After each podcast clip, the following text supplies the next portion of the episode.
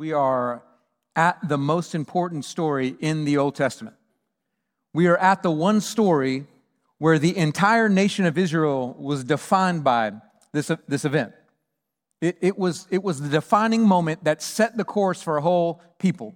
In fact, if you read the Old Testament, it is the number one recorded memory. They come back to it over and over and over again the parting of the Red Sea. And, and in this one story, we get what I believe to be one of the most substantial truths in the entire Bible. And I'm going to give you that truth in a moment. I, I, would love for you to record it. You can write it down. You can take a picture of it. It's coming in a moment. Don't put it up quite yet, though. But I, I, want you to, I want you to know a little bit about this truth before you record it, before you write it down. Here's what it is it's a truth that if you are going through a really hard moment, will bring you comfort. But if life's going pretty well for you, it might unsettle you a bit. If you are right now in a season where things are going smoothly, uh, what I'm about to teach you may feel may, may make you feel a little bit unsure and uncertain about your future. But it's a truth that sooner or later you're going to have to discover. And so I might as well give it to you now. Here's what it is. Our worst moments can be the best soil to see God's greatest miracles. Go ahead and, and, and, write that down. Get that in your mind. The whole sermon today is going to be based on unpacking this one truth. Our worst moments can be the absolute best soil to see God's greatest miracles. Now, let me tell you why that's unsettling. God's miracles seem to grow best in the soil of hardship which means that right now, if you're going through smooth sailing, but you want to see the miracles of God, it's not going to stay smooth. Now, if you've been living long enough, you already know this.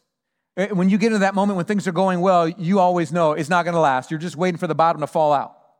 And sure enough, every single time it does. Hard times come.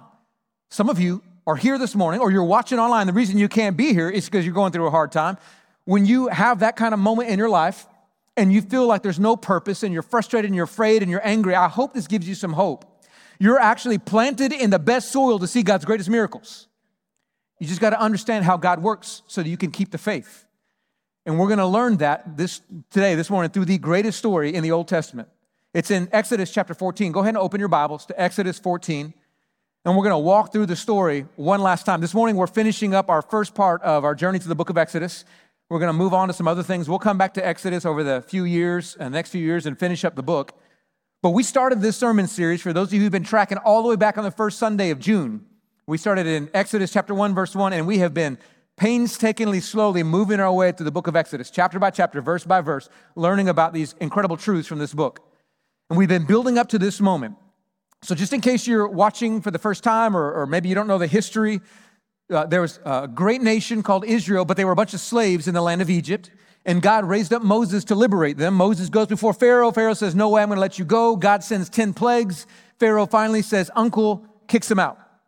And they leave. And as they're leaving, they want to go to the promised land. And that means to go north by the Via Maris, the way of the sea. But God says, Actually, I want you to go south.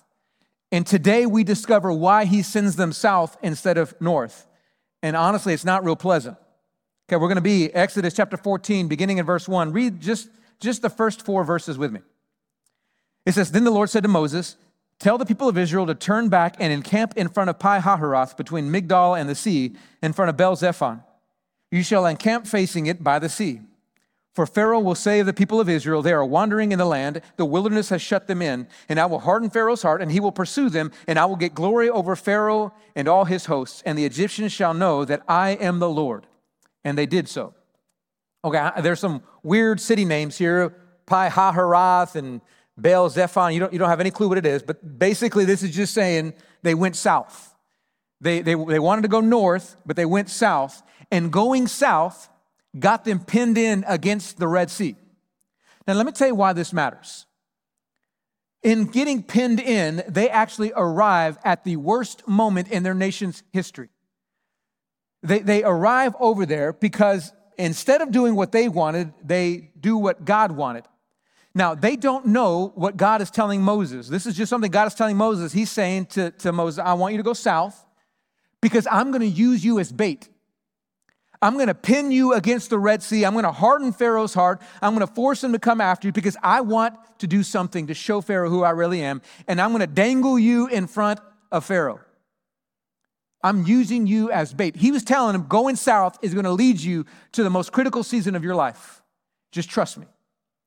And Moses, uh, uh, incredible man of faith, this is one of the definitive moments. He says, Okay, I'll go south. Knowing it's going to be a trap, he leads the people south. And it did not take long for the, the trap to be set and for the nation of, of Egypt to come after them. Keep on reading, verses 5 through 9.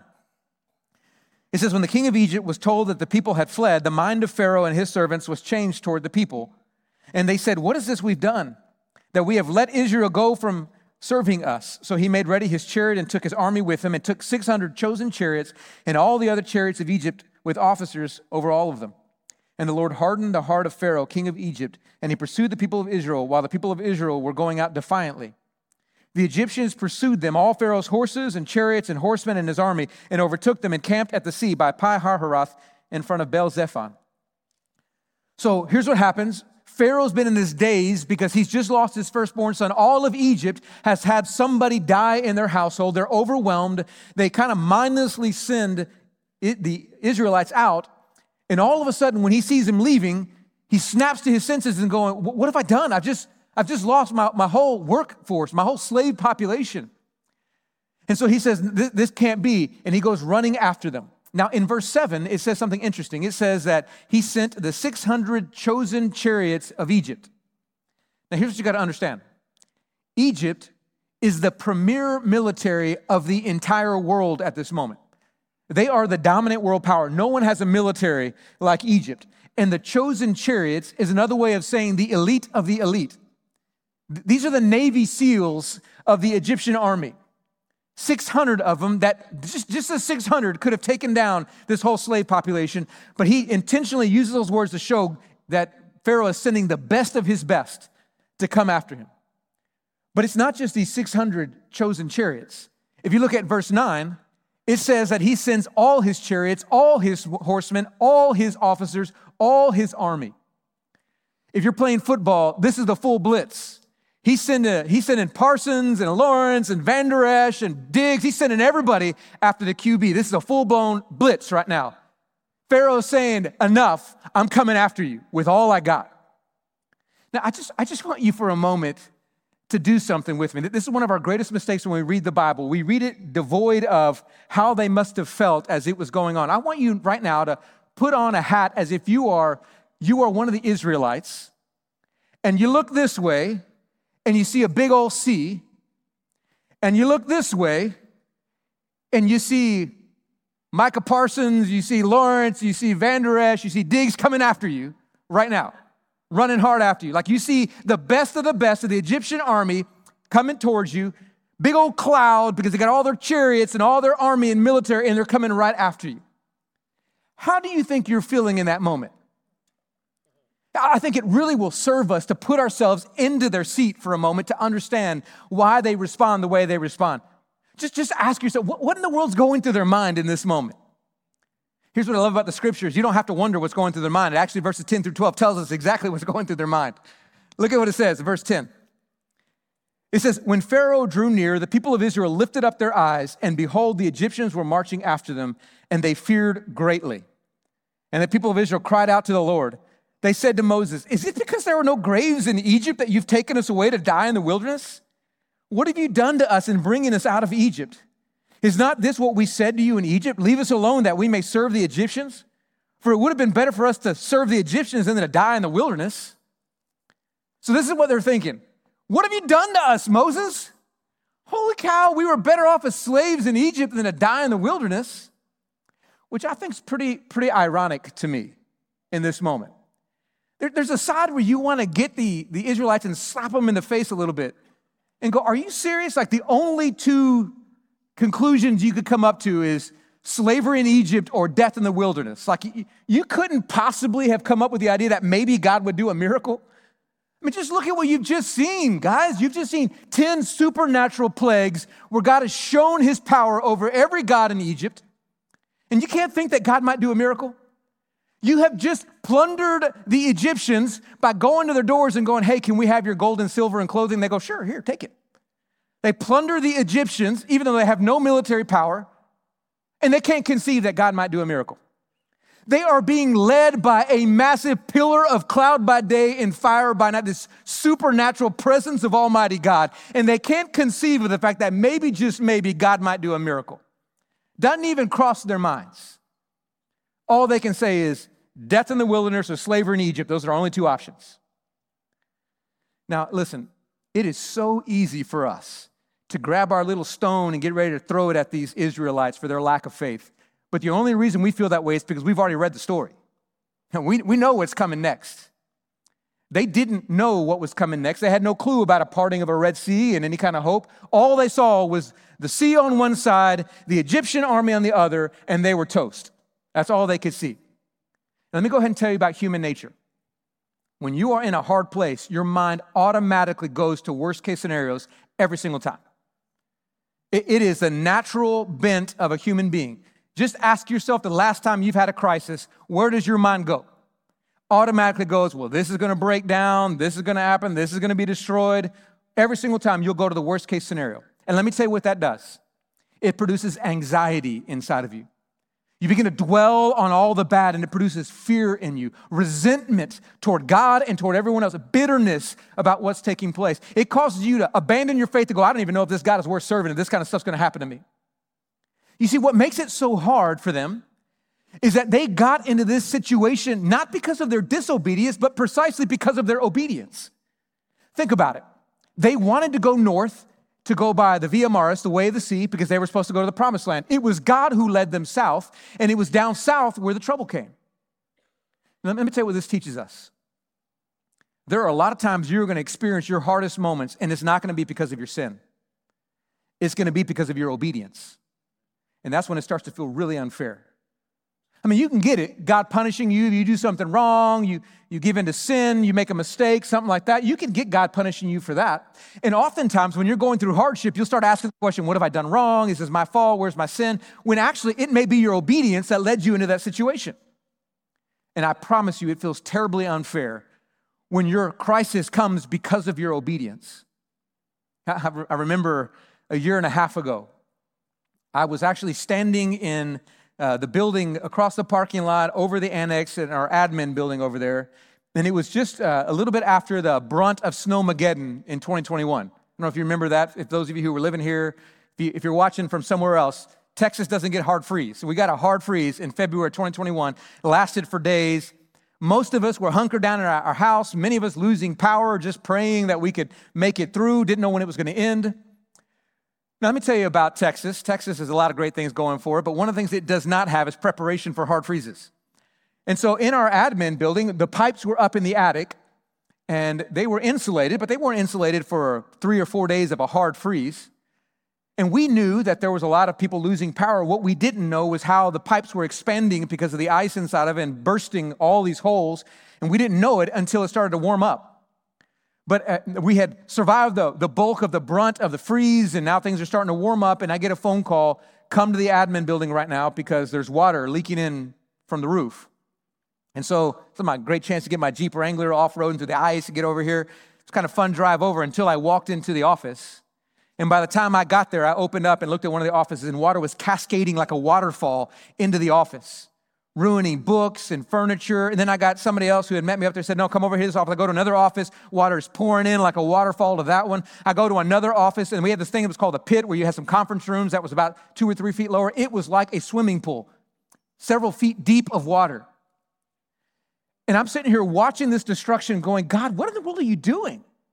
Here's what's so hard for me I'm, we're in that office complex, shoved in like sardines because our staff has grown so much, but we're too cheap to pay for a new office because we want to be radically generous. We don't want to waste money on an office complex. We, we want to give away to, to, to send out missionaries and church planters and help people in need. We want to be radically generous. So we're being obedient by shoving into this office, and here I am watching it utterly destroyed, going, God, hello, where are you? Now, on top of that, if you, if you were a leader of any size like business or organization, then you understand the difficulty of leading during the pandemic. We were less than a year into the pandemic, and it was so hard to keep unity among the team and the staff just because we were splintered. Every time somebody would get sick, it'd be like two weeks they're in isolation and didn't see anybody. The team is working some from home, some from work. We're trying to keep unity. There's a thing called the great resignation taking place where people are like, now might be a good time for a career shift. So people are shifting all over the place. And I'm going, I've got to try to keep unity of the staff. The one thing we got going for us is we have a place where we can come work together. And then I'm standing there watching it destroyed. And I'm going, God, it's over. In my mind, I'm gonna go ahead and divulge to you my insecurities. My mind goes to the worst possible place immediately. I'm going, this is the end. Right now, I know what's gonna happen. We're not going to have any place to office. We had no clue where to go. We didn't have money to pay for rent somebody, somewhere else. Our budget is, is spent as it is. We have everything allocated. We don't have extra money hanging around to pay for rent. So now we're going to have to work off site. They're going to get isolated. Staff are going to start leaving. And then the church is going to suffer from the staff not being there. People are going to start leaving the church. And within about a year, the door's going to close. It's all going to go down. I'm going to be the pastor that killed Fielder Church. all that happened while I'm staring at the water coming down over there. Worst fears about to be realized right here. I just killed the church. And I'm looking at going, God, it's your fault. Because you just ruined the one thing we had going for us. I, I got to be honest with you. In that moment, and I kid you not, I was terrified. I was overwhelmed. I was a bit bitter and resentful. We've been so faithful all these years, God. Why would you allow this to happen? I've been trying to lead so well during this pandemic. I've been working hard to keep unity. God, why would you do this? When you're going through a hard moment, it can be so easy to get resentful. It can be so easy to lose faith in what God is doing. But here, here's what I want you to know God can do some of his greatest work in those hardest moments if you learn how to respond. Moses sees the Israelites and he knows where they are. They're afraid, they're bitter, they're resentful, they're frustrated, they don't know what's going to happen, they're losing faith. And Moses speaks two verses that are some of the most important truths in the entire Bible. And they tell you what to do when you get to that hard moment. I want to read them for you, verses 13 to 14. I want you to see how you respond when you get to that hard moment. Verse 13 And Moses said to the people, Fear not stand firm and see the salvation of the Lord, which he will work for you today. For the Egyptians whom you see today, you shall never see again. The Lord will fight for you. You have only to be silent. Let me go ahead and tell you if you want to memorize a couple of verses in the Bible, those are two verses you should probably memorize. Every time you get to a hardship, he tells you what to do. Don't freak out, fear not, stand firm, and watch what your God can do. The Lord will fight for you. You just got to be silent. Praise God. Here's what, I, here's what I love about every once in a while coming in and digging into the passage and looking at the original language. I'm reading from the English Standard Version, and, and it softens what Moses says a little bit. I guess it's trying to be a little politically correct or whatever. When it says in verse 14, the Lord will fight for you, you only have to be silent, the Hebrew is actually much more emphatic. So if I were giving you a, a, a more intentional translation of that, it would, it would be the Lord will fight for you. You just got to shut your pie hole. That's, that's really what he's saying. When it says be silent, it's, it's shut your pie hole. Stop talking, stop arguing, stop complaining, shut your pie hole, and let God do what God can do. It's time for God to get to move. Now, I want to go ahead and tell you that sounds real glamorous when you're talking about the Israelites. It don't sound so glamorous when you're talking about your situation. Because the last thing you want to do when life is falling apart is just sit there and wait. I'm sure you've heard about fight or flight before, like the natural condition, uh, it's animalistic behavior. When something dangerous comes, a hard situation, you naturally want to either run from it or fight it. So you run away from your problem or you try to solve your problem on your own, fight or flight. And God is saying, I don't want you to do either one of them. When you're in a hard situation, I don't want you to try to fight it think that you can take it down. I also don't want you to be afraid and try to handle on your own. I want you to watch me do what only I can do. Put it in my hands. Let me fight for you. Because when I fight, I always win. And verses 15 through 31 shows you what happens when Almighty God fights for us. So, the best story in the Old Testament, I want to read it for you. Listen to what happens. Verse 15 The Lord said to Moses, Why do you cry to me? Tell the people of Israel to go forward. Lift up your staff, stretch out your hand over the sea, and divide it, that the people of Israel may go through the sea on dry ground. And I will harden the hearts of the Egyptians so they shall go in after them, and I will get glory over Pharaoh and all his host, his chariots, and his horsemen. And the Egyptians shall know that I am the Lord, when I have gotten glory over Pharaoh, his chariots, and his horsemen. Then the angel of God who was going before the host of Israel moved and went behind them, and the pillar of cloud moved from before them and stood behind them, coming between the host of Egypt and the host of Israel. And there was a cloud in the darkness, and it lit up the night without one coming near the other all night. Then Moses stretched out his hand over the sea, and the Lord drove the sea back by a strong east wind all night, and made the sea dry land, and the waters were divided. And the people of Israel went into the midst of the sea on dry ground, the waters being a wall to them on their right hand and on their left. And the Egyptians pursued and went in after them into the midst of the sea, all Pharaoh's horses, his chariots, and his horsemen. And in the morning watch, the Lord in the pillar of fire and of cloud looked down on the Egyptian forces and threw the Egyptian forces into a panic, clogging their chariot wheels so that they drove heavily. And the Egyptians said, Let us flee before, from before Israel, for the Lord fights for them against the Egyptians. And then the Lord said to Moses, Stretch your hand over the sea, that the water may come back upon the Egyptians, upon their chariots, and upon their horsemen. So Moses stretched out his hand over the sea, and the sea returned to its normal course when the morning appeared. And as the Egyptians fled into it, the Lord threw the Egyptians into the midst of the sea. And the waters returned and covered the chariots and the horsemen of all the host of Pharaoh that had followed them into the sea. Not one of them remained. But the people of Israel walked on dry ground through the sea, the waters being a wall to them on their right hand and on their left. Thus the Lord saved Israel that day from the hand of the Egyptians. And Israel saw the Egyptians dead on the seashore.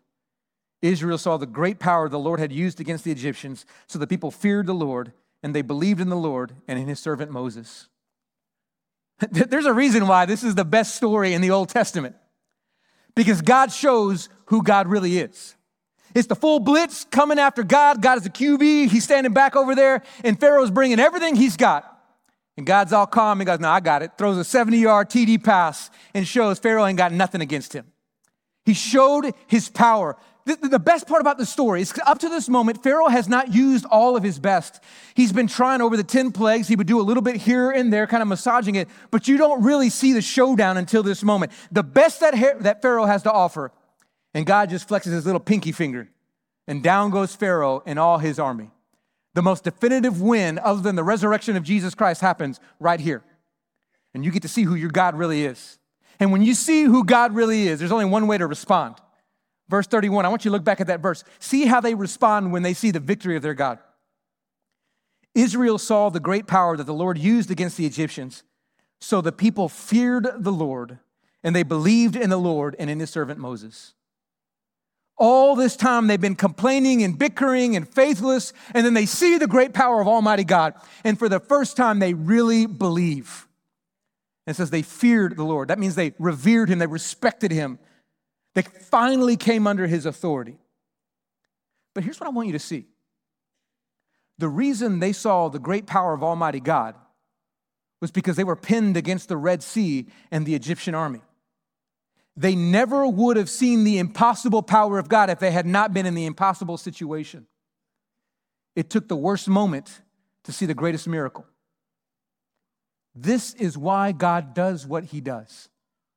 There are some of you who are here right now, and you have been feeling angst and frustration and fear and resentment towards God, going, Why have you let me go through this? It feels like God is cruel and mean and out to get you. But let me tell you, He's not. He just knows that His greatest miracles grow in the soil of hardship. And He's poising you to be the kind of soil that can grow the miracles of God if you'll just trust Him. I, remember standing there looking out over the office complex, going, God, what are you, what are you doing? Why would you do this? If I could have fast forwarded a year and a half, everything would have made sense to me. I would have known God was about to show me some incredible miracles over a year and a half. But in the moment, I couldn't see it. I didn't know what he was up to. I was just afraid. I was afraid, what's going to happen to our staff and our, we don't have any place to go. What, what, what are we going to do? We're going to have to work from home. I, I had no idea in the moment that God had already taken care of everything two and a half years before that.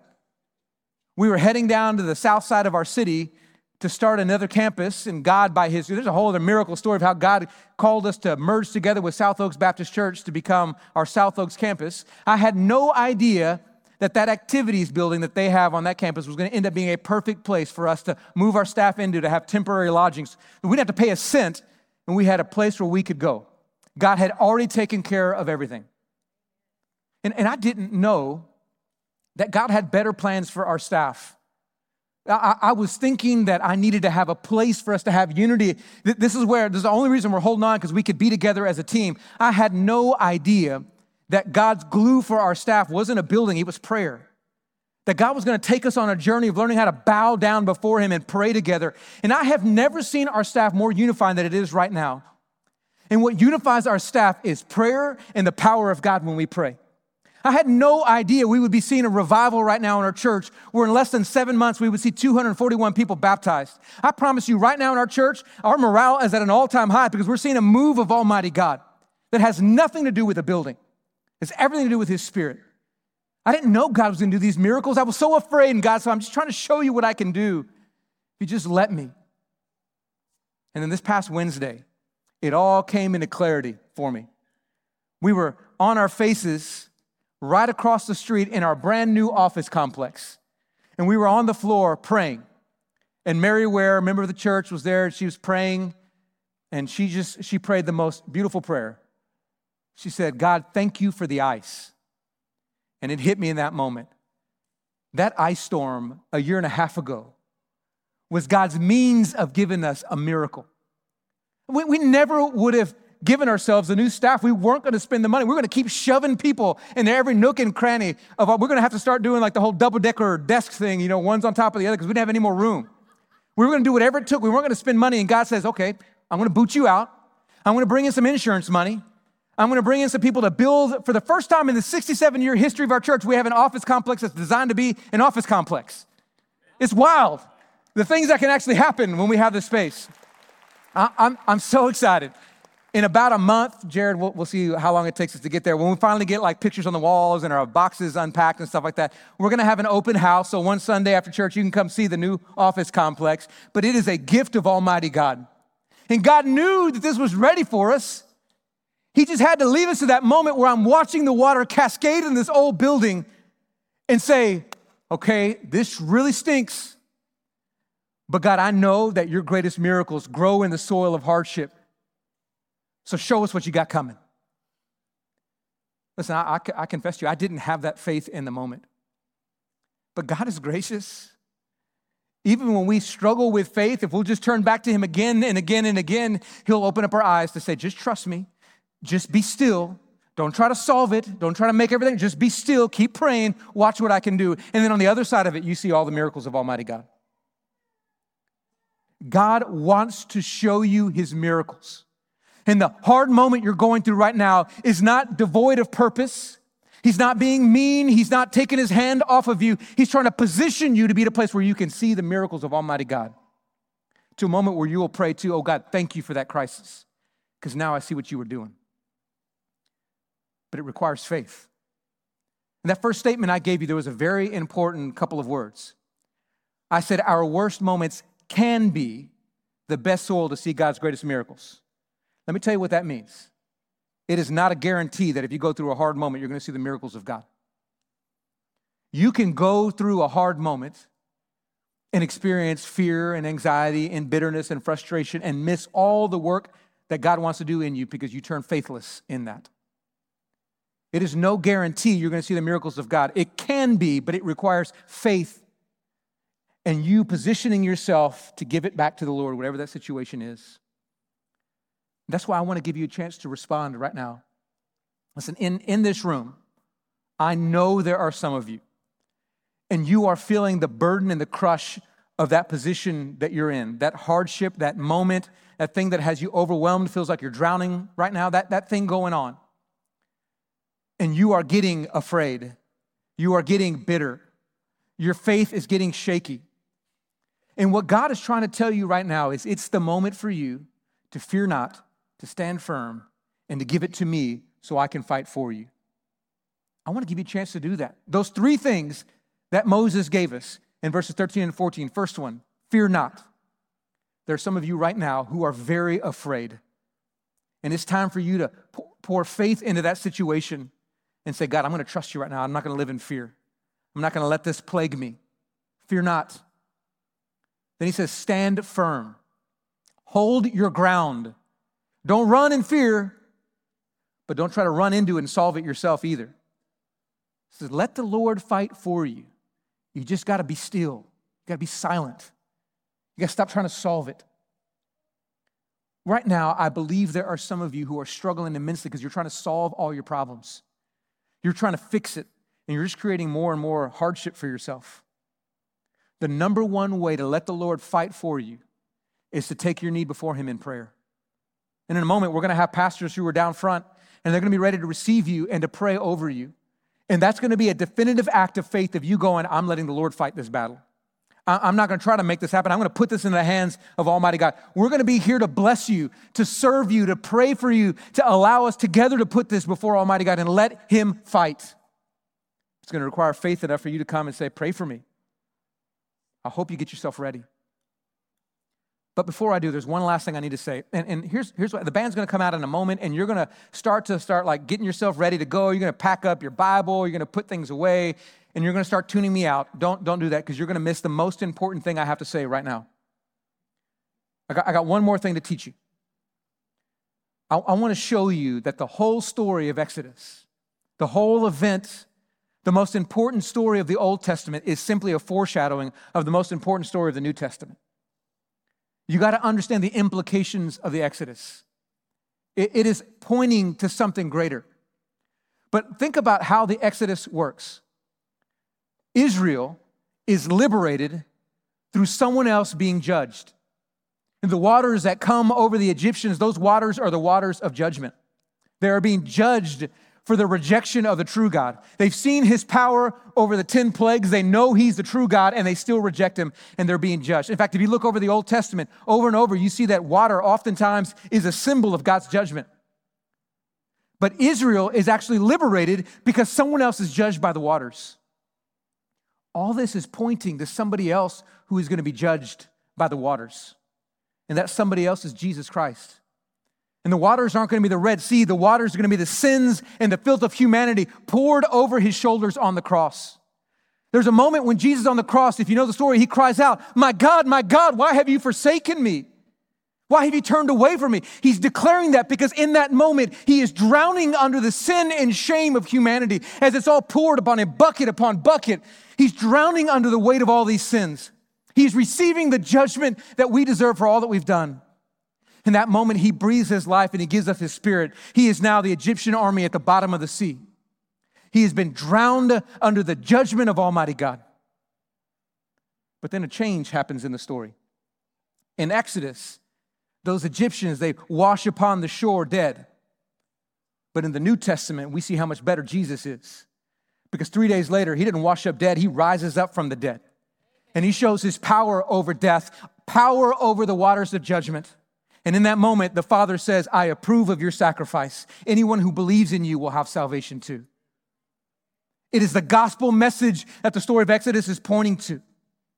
But when you understand these implications, you also understand the nature of passing through the waters.